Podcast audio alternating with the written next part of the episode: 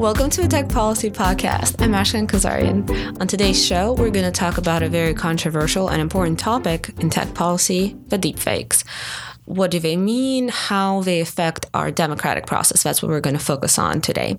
And we have Taylor Barkley from Stand Together. He's program officer for technology and innovation there joining us. Taylor, thank you for being here. Thanks for having me, Ash. It's good to be here. The last time I was here was with Evan Swarztrauber, and I must, must say it's going much better this time. I don't know about that.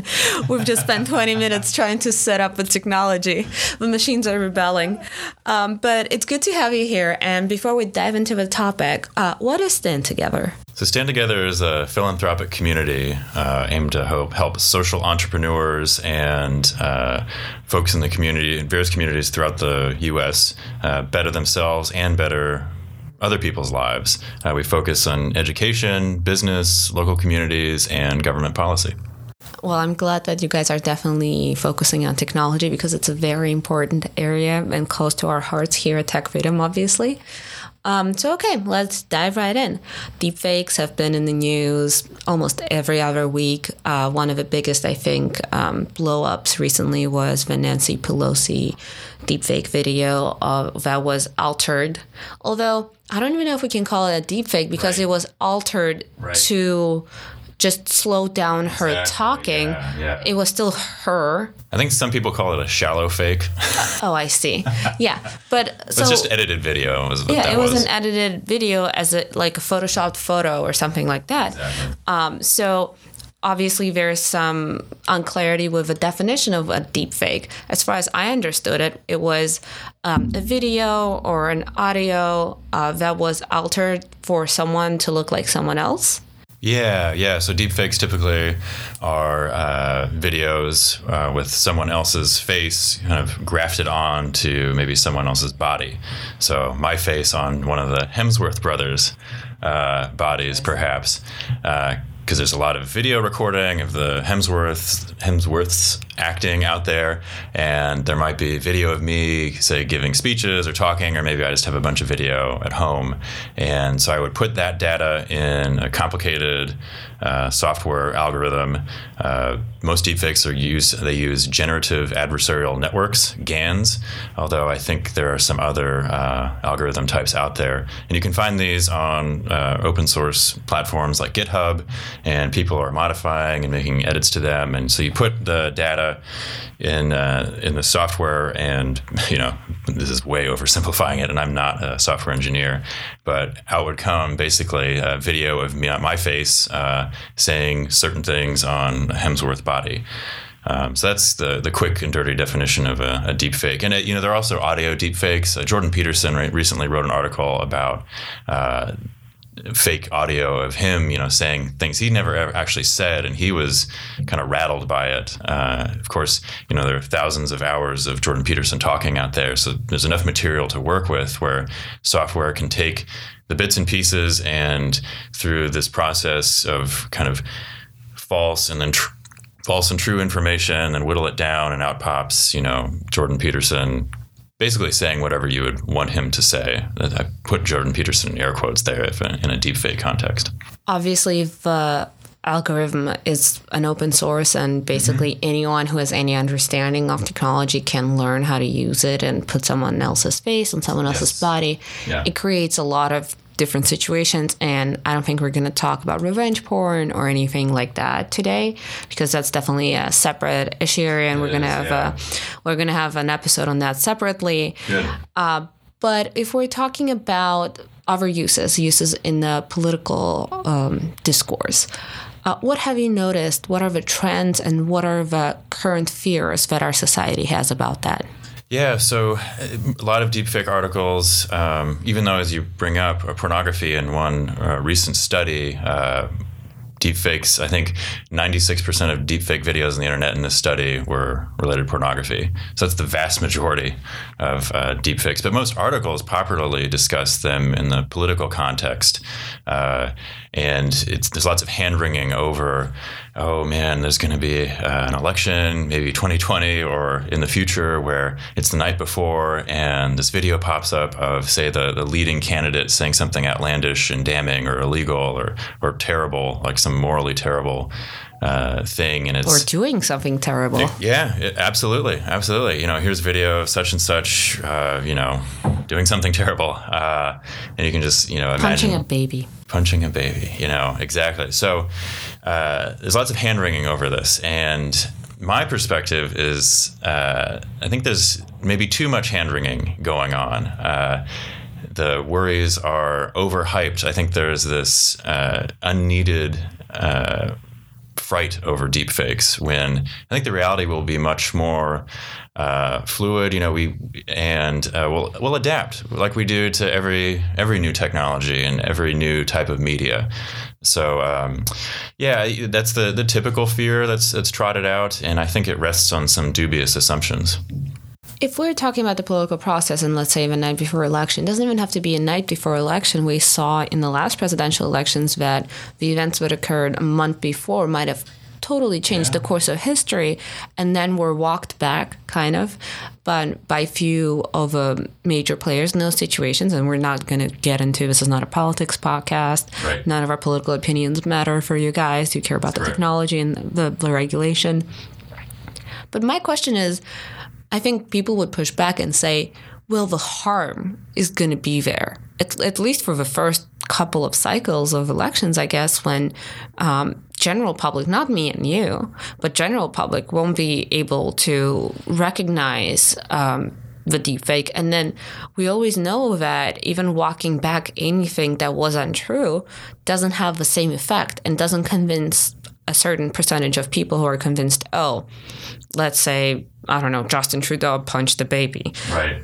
Um, today we found out about the Canadian election results, so I think he's fine. Yeah. But, you know, something like that. And then there will be someone somewhere in Arkansas who doesn't change his mind about this politician. What would you say to people who kind of push back and say the harm is going to be imminent and uh, dilute our democracy? Well, I would say misinformation, disinformation, uh, lying, that's nothing new in human discourse and just what it means to be human, certainly in politics. Uh, so we've dealt with that before, and I think you're right that, uh, you know, whether they're true or not, you know, claims about maybe a candidate's past behavior uh, can have bad effects and negative effects. And there's uh, a give and take of you know both sides trying to verify whether the the alleged uh, statement, writing, or what have you was true. You know, some candidates say, "Oh yeah, I did do that thing," and then it, the process changes. You know, some deny that uh, something happened, and then you know it's kind of this adversarial like back and forth about well it's it's a verification process and i think with a deepfake video it'd be much the same of uh, you know this adversarial process of like proving whether something is true or not. And um, so i think those those structures will stay in place. Um, you know, we still have a you know we have a world where uh, anyone you know anywhere anytime with uh, thanks to a smartphone can broadcast their voice and image anywhere else in the world. Um, but we still have uh, trusted third parties. Um, uh, companies, you know, like newspapers and TV stations, um, even online uh, news sources who rely on being trustworthy. That's their that's what they bring to the market, and uh, those services I think will stay in place. And you know, you mentioned the maybe the folks who will just believe it no matter what. And I think that's that's also nothing new. And that's uh, a niche, right? Yeah. I I know, met some folks traveling through Texas uh, that told me quite a few interesting stories about how the Kennedy was killed, and I was like, "Oh, let me get out of this Uber." Right. You know, there. Uh, I th- I think so. Yeah. You know, there there are uh, cognitive biases. Uh, people want to believe and see what they want to see. You know, listening to an interesting the history of like the Roswell uh, UFO crash in 1947, and you know, no matter what kind of evidence is trotted out, um, I wanted to think that oh yeah, it would be it would be pretty interesting if we found alien bodies, but I learned that the alien body accounts didn't come out until 19 the 1980s, so 40 years after the event happened. Um, and that to me was like, all right, this probably probably was not true, even as as fun as it might be. But I think there are people listening to some of these folks talk about the Roswell alien crash, uh, say, no, it happened. I think just because there's this cognitive bias that I really want it to be true. So kind of no matter what evidence comes my way, I'm gonna I'm going to take it to, to be true. Am I understanding it correctly that you are saying that there will always be people who believe in disinformation um, and will kind of have their own version of events, whatever they are, and act on them, and that's part of a democratic society where you can't force people yeah. to think the way you think is right? I think that's the case, yeah. And, you know, um, some of these, you know, the, then there's this discussion well, is the internet making more uh, people think this way? And I haven't seen convincing evidence that um, more people are thinking uh, that way or, you know, kind of being locked into that cognitive bias track and never leaving it ever, ever.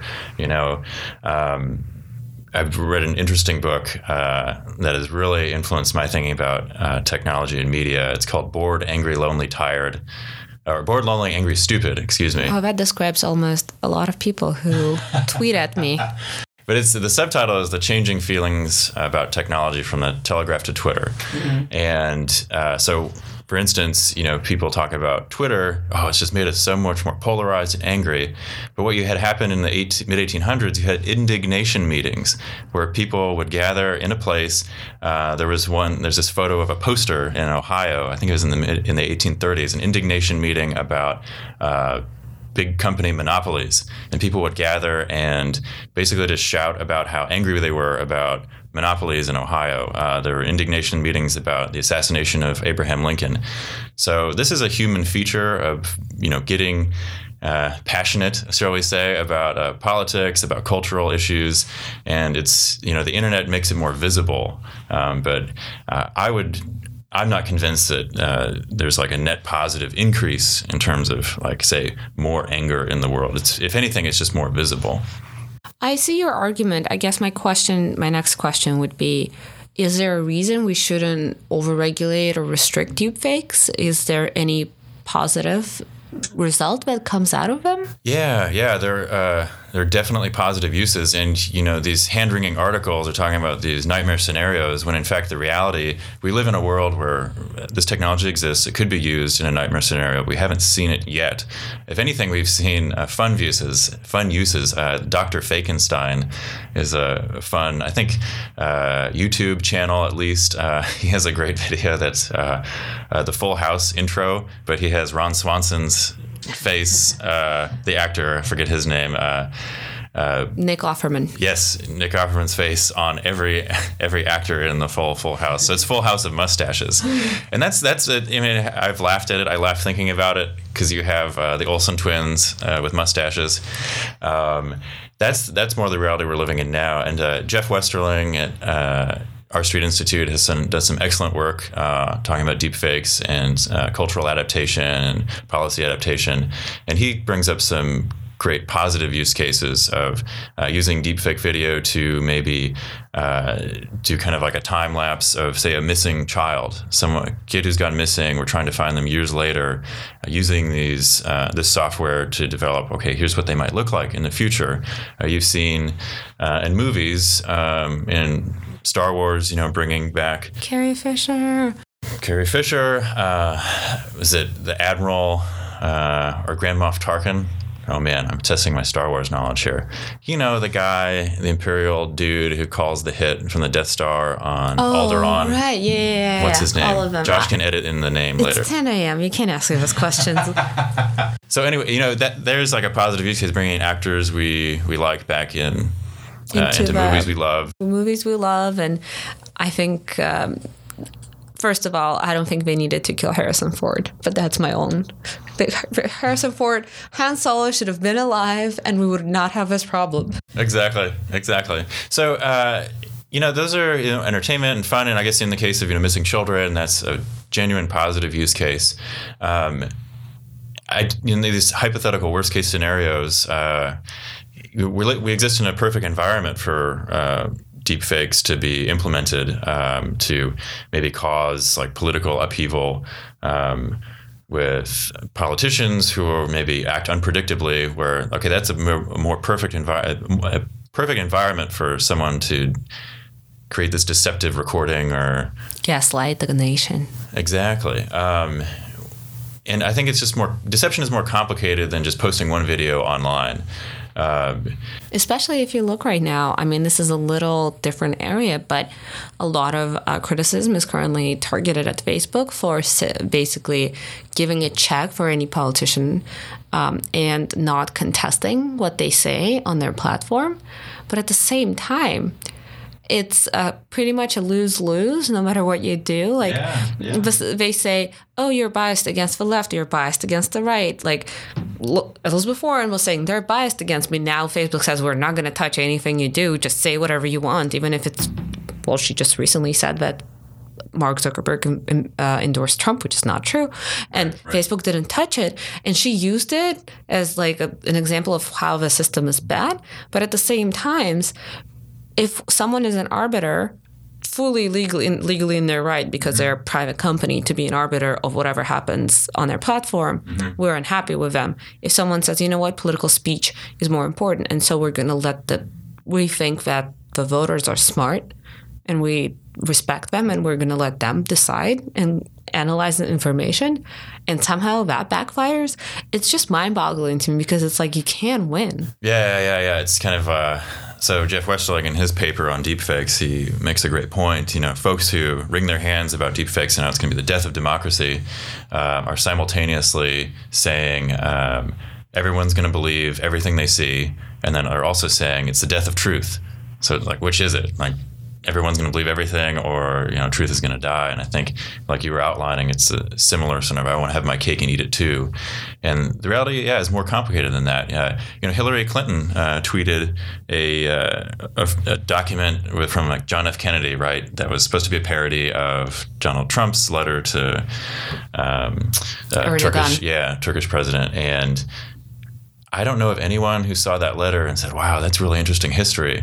Um, if you know, it's parody. It was meant tongue in cheek. We kind of take context is important for how these things are released. Um, and uh, you know, are we going to stop joking? That's the thing because the yeah. YouTube the YouTube example you brought up uh, that's the creativity that exists. And it's not even, we're millennials, you and I, but there's a whole new generation after us. And I feel so old. I mean, you have a baby now, but I mean, I feel old and I don't even have a baby, but they all are just so creative and they, the content they create and the way they create it is so different from anything that was there before. And I don't understand most of it. When my very young teenage cousins were visiting and showing me videos, I had to pretend that I thought it was funny. and you know, it's okay. But their their expression and their speech is different from ours. And yeah. so try to kind of curb it even before it fully forms is also very concerning.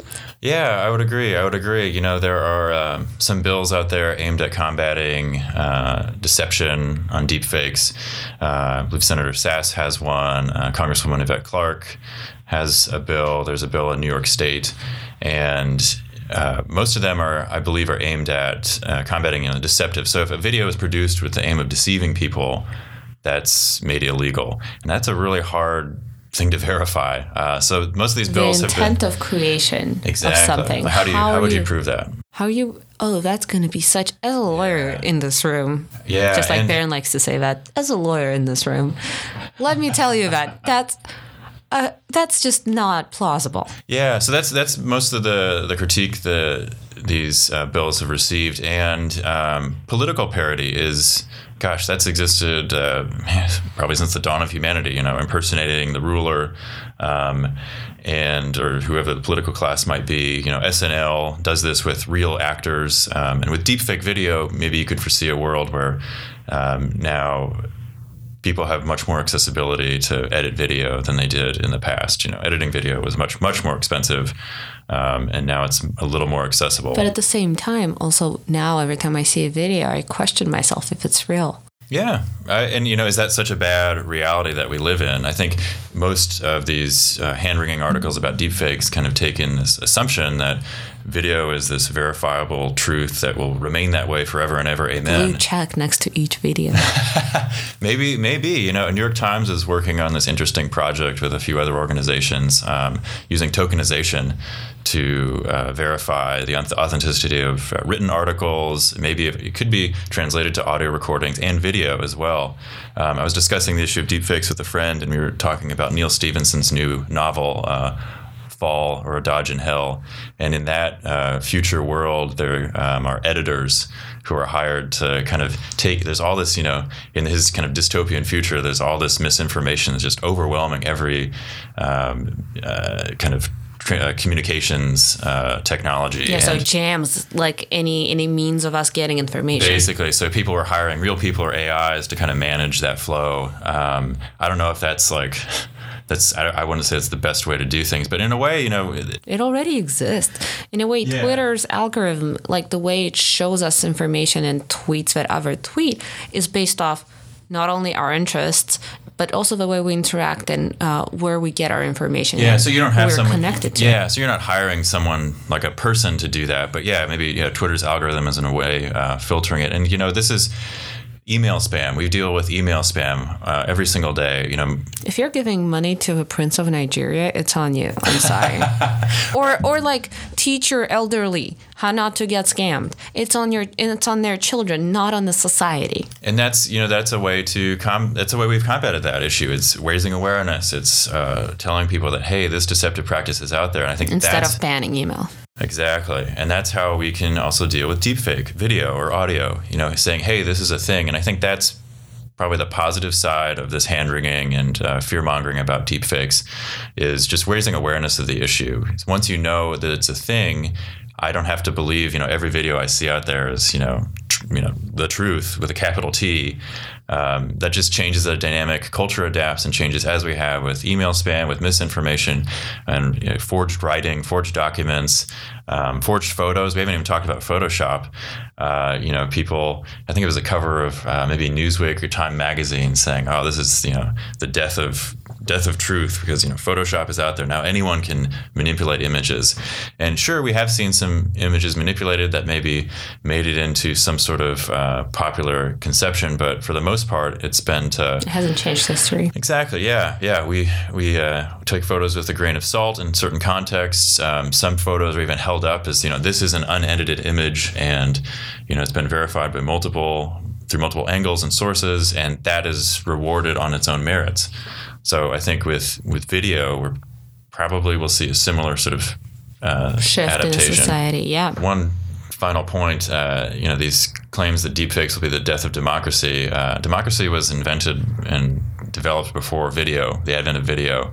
So even if, even if, and I don't think this would be the case, the worst case scenario, nightmare scenario, came to be the truth. Um, maybe we just wouldn't use videos in a court of law anymore, or even say to learn about a politician.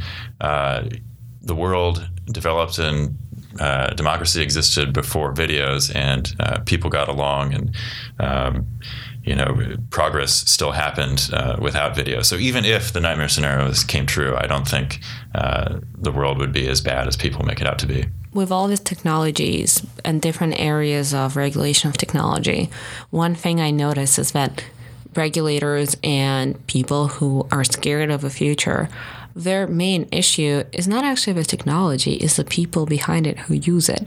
The horrible people who do something awful are the problem, not the technology.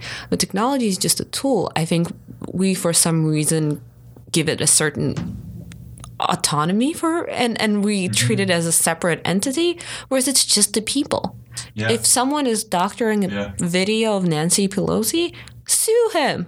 Sue the hell out of him. There are laws on the books, there's precedents on the books. It's not going to be that hard. Yeah. So, well, and the same creativity that can happen in a negative sense happens in a positive sense, where uh, we can come up with good ways to adapt to whatever negative harms might come about from a new technology. And as you say, uh, policies and laws are already in the books that are often a good fit for the fears that we have about new technology. Absolutely. Well, Taylor, thank you for being here. We're go- I'm going to have you back before the new host comes in. You're gonna you're gonna be here again with me. Fantastic. Um, and we're going to link to the op-ed you wrote about this in the show notes. Uh, where else can our listeners find the work that you guys do? So, uh, standtogether.org. Uh, feel free to visit our website, learn more about us. Um, and my own personal work, I keep on taylordbarkley.com. And Twitter, Facebook, you guys are all all of those platforms. That's you can correct. Find your pages. Awesome. Well, thank you for being here. And thank you, our listeners, for tuning in. Please leave us a review so others can find the show. Have a good day. Policy Podcast is produced and distributed by Tech Freedom, a nonpartisan nonprofit think tank in Washington, D.C. To learn more about our work, make a tax deductible donation, or find other episodes, find us online at techfreedom.org.